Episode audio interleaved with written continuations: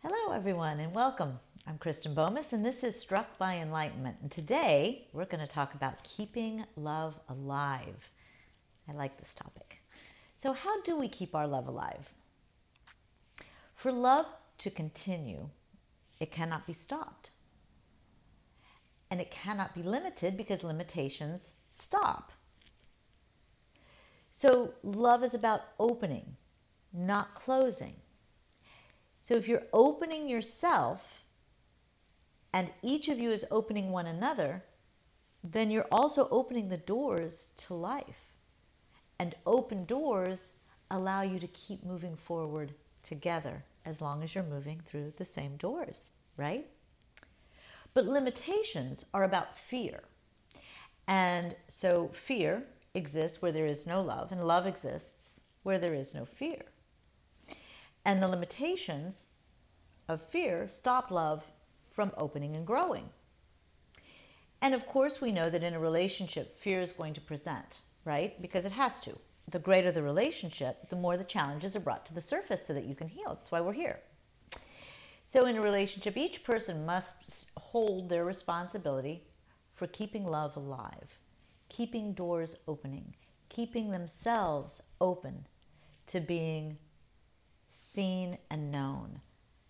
So, today we're going to look at how each person, with their strengths and their weaknesses, their styles and their patterns, plays a part in keeping love alive.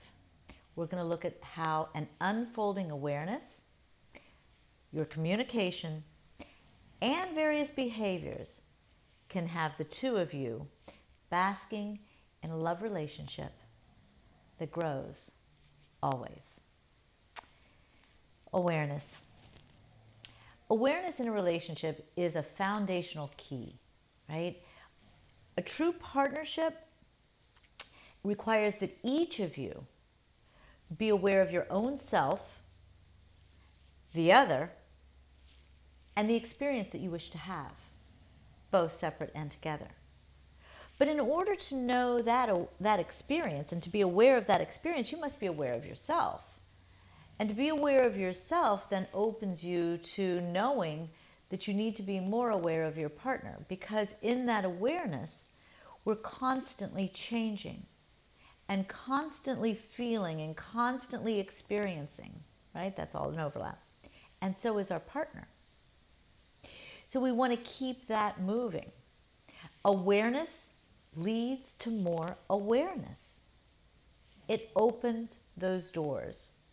So you can see how this would be a key and foundational key to building a solid, growing, opening relationship with your partner and some of your closest friends. The more you are aware of yourself, the more you know your strengths and your challenges. You'll become more aware of your style.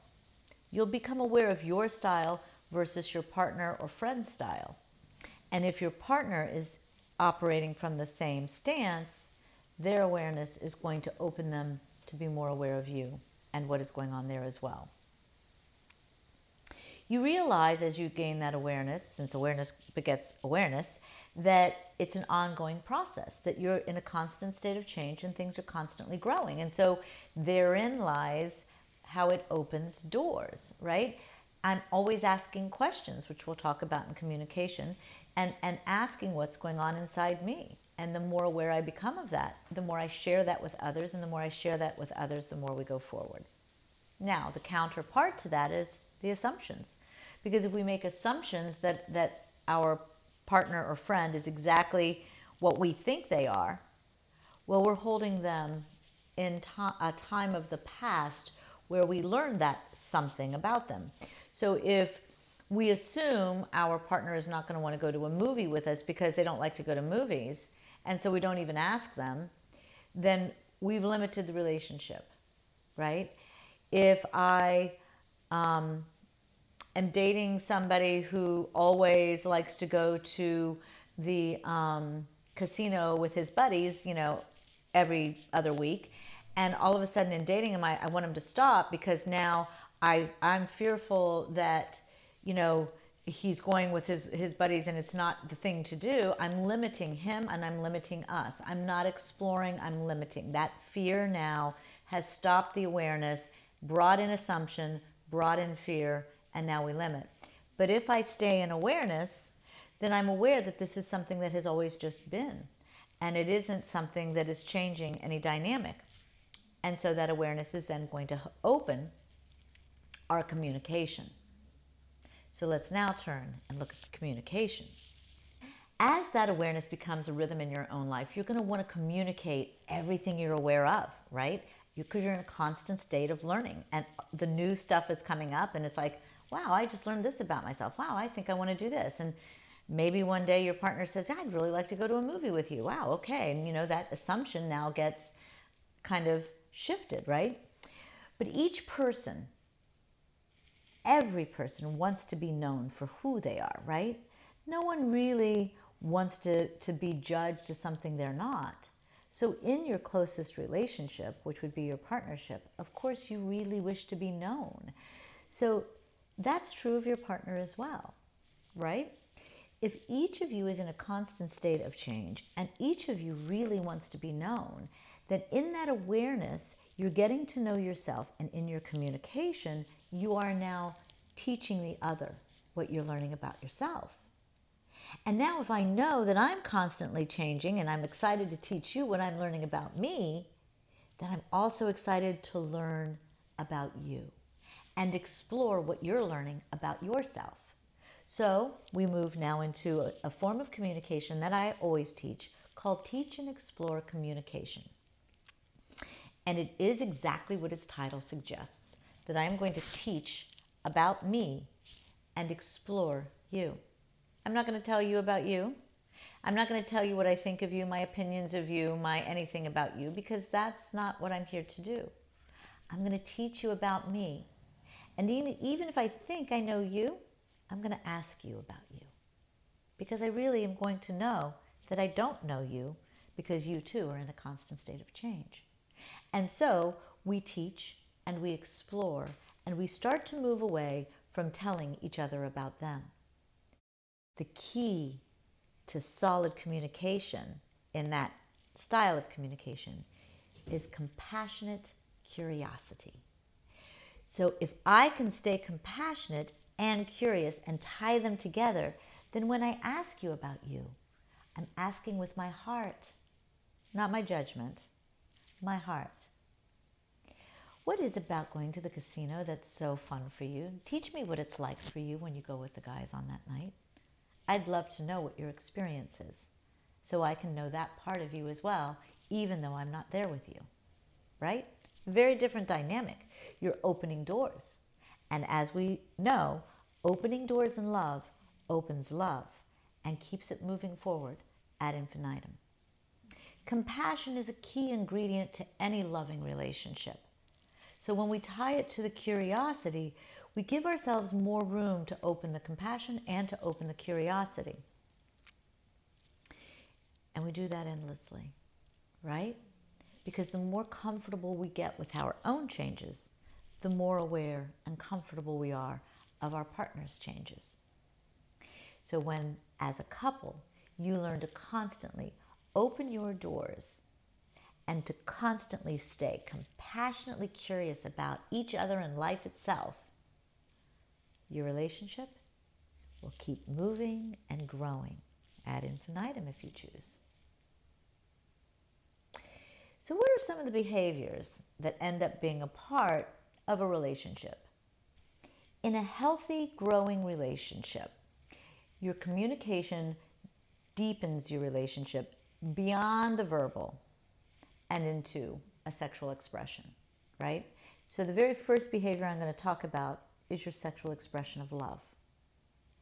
And honestly, we all talk about it as if it's a behavior, but I'm going to put it on the in between here because it's really both, right? It is ultimately a physical expression, right? We're using our bodies. But when you're lovemaking, it is an emotional expression. So that, ex- that sexual expression between two partners is going to be the deepest, most opening expression of love and communication that you have. So if your awareness is in rhythm and you're in a state of compassionate curiosity and you're in a state of already communicating to open, then when you make love, you literally start to, to transcend the boundaries of the physical and you feel the union, the unity of the love and how it moves you past your physical bodies and into that unbelievable space of one, a blurring of self and other, just the we, just the unity. In that form of intimate communication, there is the behavior of the doing, but as you can see, in that intimacy is the true expression and experience of a united love, of a true freedom from the limitation of the body itself. So, if that's true, then we can feel the sacred nature of that expression. And this is why we always talk about keeping the bedroom sacred. And for all of you, whether you're single or married or, or partnered or what, it doesn't matter. The bedroom needs to always be sacred because it's the one place where you are the most vulnerable. Now, I am not saying that you're only having sex in the bedroom, that's ridiculous. But the bedroom is still that most sacred place of vulnerability and expression. So you really want to keep the bedroom sacred, free of any fears and limitations and, and upsets. You can always have a sitting room adjacent to the bedroom where you can have that kind of a communication, but not in the bedroom. Heal your challenges and then express the love on the other side of those challenges once you get into the bedroom. Too often in this culture, especially, sex is only seen as a behavior. And when that happens, it starts to get old and boring. Well, boring tells us that there is an absence of self. Well, if there's an absence of self when you're having sex or making love, then are you aware? Are you communicating? Or are you going through emotion because you think you should? Or is it built on lust instead of love? Because a behavior that starts to get boring says that someone's absent of their self being present. And it's in that truth of who you are that you are giving of the greatest love.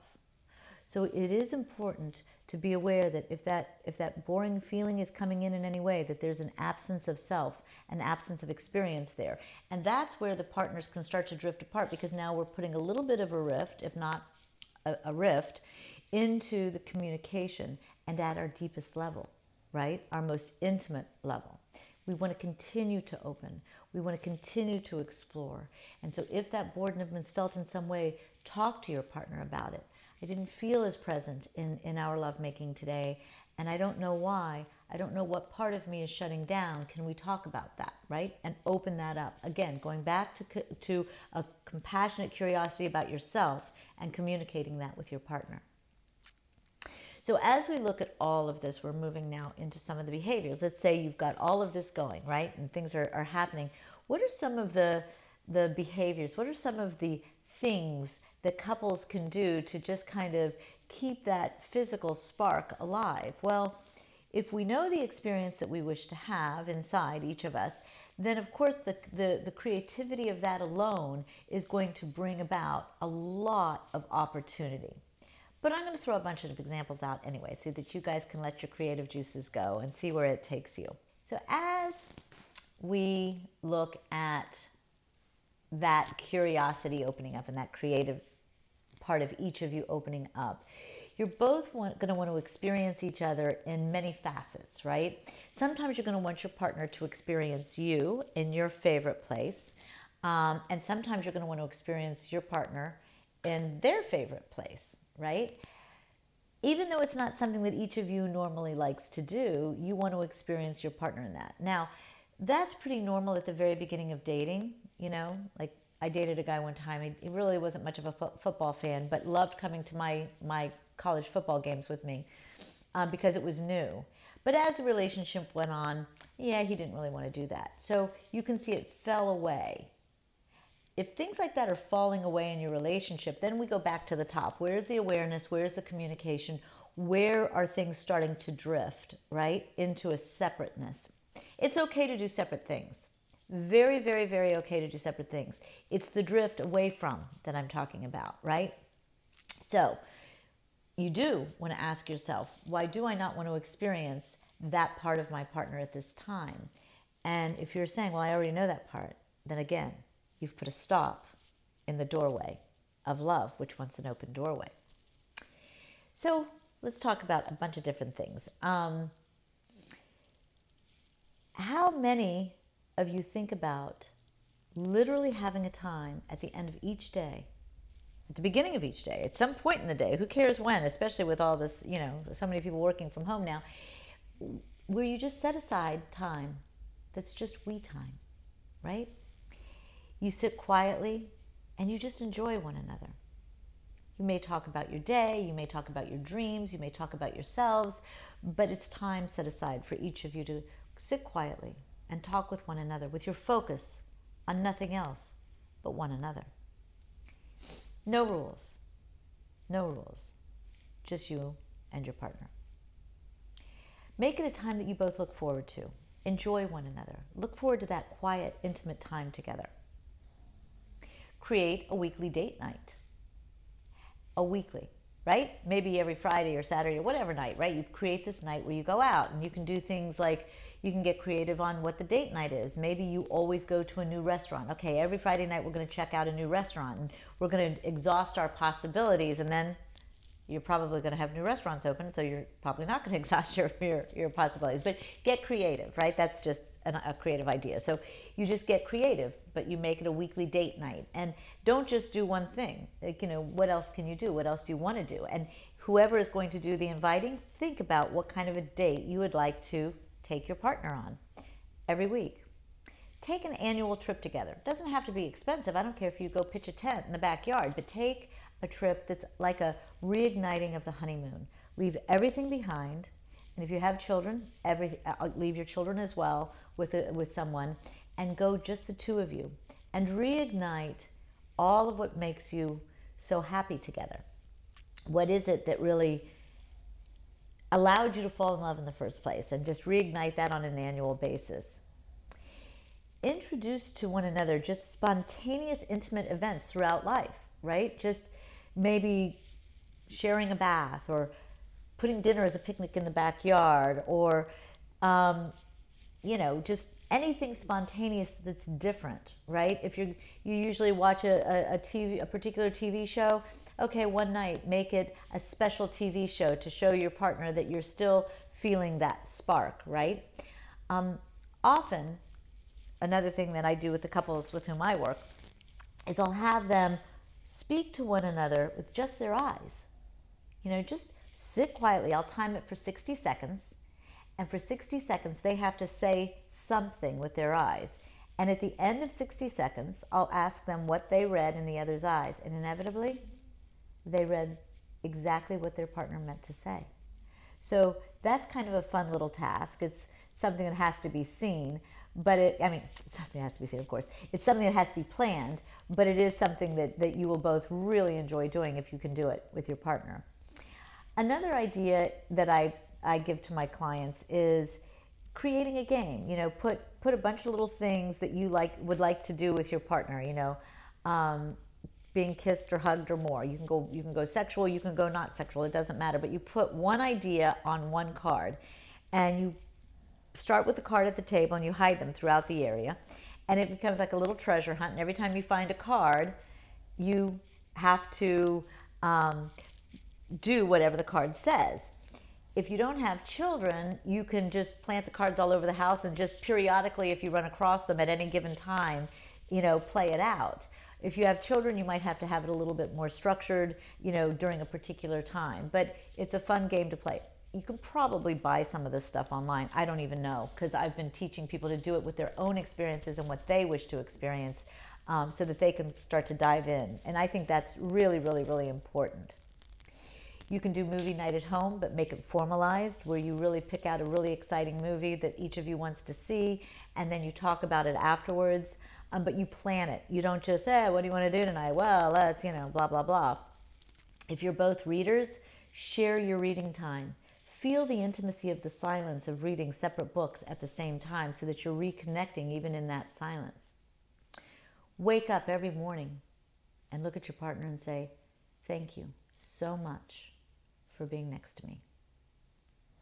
Each night, reflect on the day together and give three things that you're so grateful for that you experienced in the course of the day that reflects on the relationship and or your partner always that that positivity is so wonderful. You always want to create the experience you wish to have. So if you're looking at your partner and you want to reach out and touch them do so. Don't hesitate. If you're being touched by your partner and it, and it feels awkward teach why it feels awkward so that it's not just a rejection. Start to learn what that's all about. And remember no matter what you share, as long as it's coming from a place of compassion, as long as it's your, the awareness you're having of yourself, as long as you're teaching your partner, then you're tying everything together. So, all of these little tasks that you can throw into the mix are tasks that you can make up on your own and change on your own so that they become the experiences and the expression of self that you want them to be for you and your partner. Keep your love alive by opening doors. Love is creativity, love is unity, love is freedom. Love is open. Love is not limiting, it's not fear, it's not rules. So move beyond those things that limit you. Teach your partner all about yourself. Learn about yourself. Gain deeper awareness always, and always explore your partner. Become awareness, uh, aware of them and remember, compassionate curiosity for your partner and yourself. Then learn to play. And play always, because there is no greater form of creativity than playtime. So until next time, may each of you find great, endless love in this life and beyond. Thank you so much for joining me, and please visit KristenBomas.com where you can easily access all of my social circles.